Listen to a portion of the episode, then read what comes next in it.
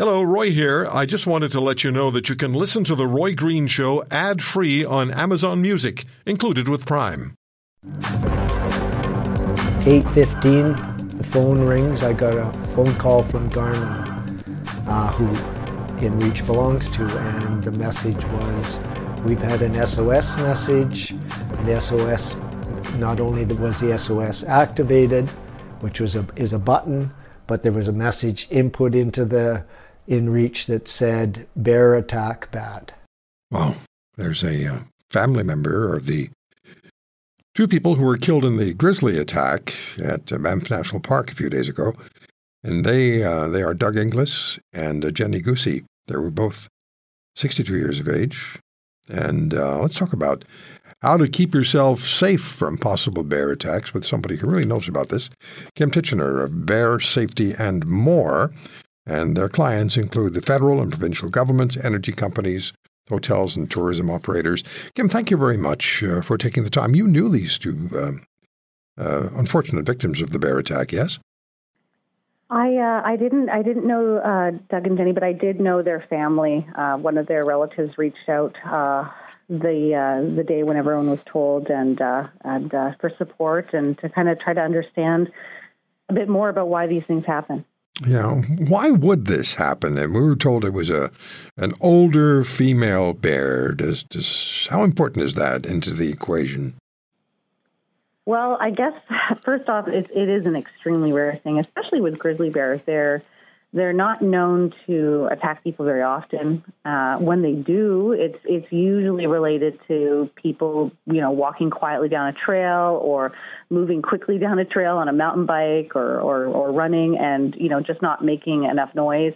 Uh, or walking up on a bear feeding on a carcass. That's a big one. So lots of defensive encounters, uh, but usually not fatalities. This is this is what we would call a predatory attack, uh, and and sometimes we you know we can determine what could have caused it. Uh, you know, sometimes the bear is is an older bear, which of course this was. Um, the bear may be injured or sick, and you know, as they age, you know, their teeth can start to fall out or really wear down. Um, it was a very backcountry environment, so not a place where a lot of humans are around. Sometimes bears don't have a lot of experience with people. There's lots of places in Canada and the U.S. where you could go and a bear would go, "What in the world is is that a two-legged deer? What is that?" uh, you know, so sometimes they can misidentify us. Sometimes, uh, you know, they can even get into people food. You know, long time ago, before uh, a lot of parks like Banff and Jasper and and down in Yellowstone, they didn't have bear resistant garbage bins and they weren't educating people about garbage. You know, people would have food in their tents, right? And, you know, bears would yeah. get into it and then start associating tents as places to get food and then they'd end up attacking people. So it, it is a lot of the time about educating people to avoid these things. But sadly, this is one of those cases uh, where it was just what I would call a wrong place, wrong time. And, and it's totally not the people's fault. It's just, it's just a situation where an animal's really hungry and, and old and not doing too well and, and took advantage of that opportunity. Mm-hmm. They were experienced hikers and campers, and they had apparently done everything correctly to protect themselves or to, uh, to uh, preclude any attack. Uh, prior to being in their in their tents, but unavoidable if bear, if a bear is intent on attacking, there's not much you can do about that, right? Well, there are there actually there the are bear spray things. The bear spray, yeah. Uh, and so when this, this product was invented, the idea was that before you get attacked, to try to spray the bear with this product. And it, and it sprays about four to nine meters and it creates a fan shape of this hot, hot pepper uh, solution. And it gets in the eyes, the nose, the mouth of the bear. It, it, it, starts to give this kind of burning sensation temporarily to their skin. They have a hard time cough, like they have a hard time breathing, so they start coughing, gagging, uh, um, their eyes closed up, they can't see you. And, and what we've seen from studies is that it's highly effective, uh, not only with black bears, but grizzly bears and polar bears. Um, and can, in fact, um, uh, stop an attack before it even starts, or during an attack, sometimes even stop an attack. But we have to remember in this case, yes, there was bear spray used, but it was likely after the attack had already begun. And if they had injuries that required medical assistance, which they did, um, and they were very far away from any type of medical response, you're not going to survive that. It's, it's just not possible. So I've heard lots of talk over the years. Everybody seems to be an expert when you bring up this oh. issue, oh. right? Everybody knows what to do. Mm-hmm. so when do you run? When do you fight? When do you play dead? That's a great question. And you know, for years there was this little this little myth that this little rhyme that everyone would say, this nursery rhyme. You know, if it's if it's black, fight back. If it's brown, lay down. If it's white, good night. And um, we've been trying to hammer for like over 20 years now that rhyme away um, because there have been uh, there's been so much research done on bear behavior and bear attacks, and and unfortunately, so many more cases to look at. Um, you know, scientists have been able to figure out, you know, why bears attack, what can stop an attack, and and what do you do in response to an attack. And if you do the wrong thing, you can get yourself hurt or killed. If you do the right thing, you could survive.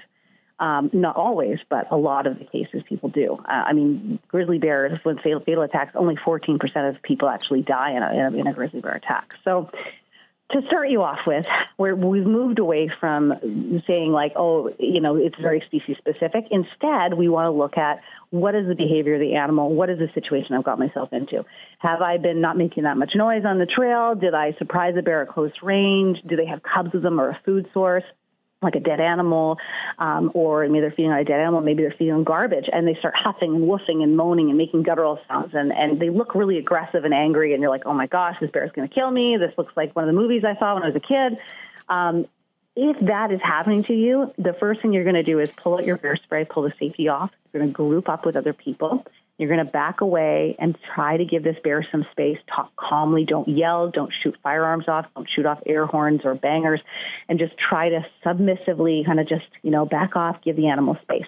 Hopefully that works. If it doesn't and the bear charges, you're going to use your bear spray. If your bear spray doesn't work, and a study did show it working 98% of the time, and people walking away not injured, um, not injured, which is great. Um, if you don't have bear spray, you don't get out in time, you can drop to the ground and play dead. Cover your, you cover the back of your neck with your hands.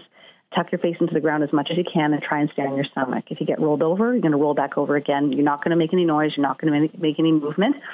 And if this bear goes, oh, they're dead, and you're not moving around, they're going to stop attacking you. Uh, and because the, the threat is now gone. Now, this does represent a majority of the attacks we see when it comes to grizzly bears. Uh, it is also a rising issue with black bears. Um, I know a lot of people think, oh, black bears are all predatory, you've got to fight them. But we are seeing more cases in Canada and the United States where people are heading outdoors and surprising black bears, especially black bears with cubs at close range with their dogs and dogs off leash. And a dog off leash. And Kim, I'm sorry, I, I only have about 30 seconds. Sure, sure. Please, please finish though. Yeah, they're you know they, they perceive them as as a, as a threat. So they you know it's definitely an animal that you want to keep on a leash and um, and and not get yourself into a situation like that. So that represents the majority of them. And you know, like I said, predatory attacks are more rare. You want to stop, stand your ground, make yourself look big, yell, scream at the bear, spray them with bear spray if you've got it, and fight back if they do attack, which is what these people probably did in this situation. If you want to hear more Subscribe to The Roy Green Show on Apple Podcasts, Google Podcasts, Spotify, Stitcher, or wherever you find your favorites. And if you like what you hear, leave us a review and tell a friend. I'm Roy Green. Have a great weekend.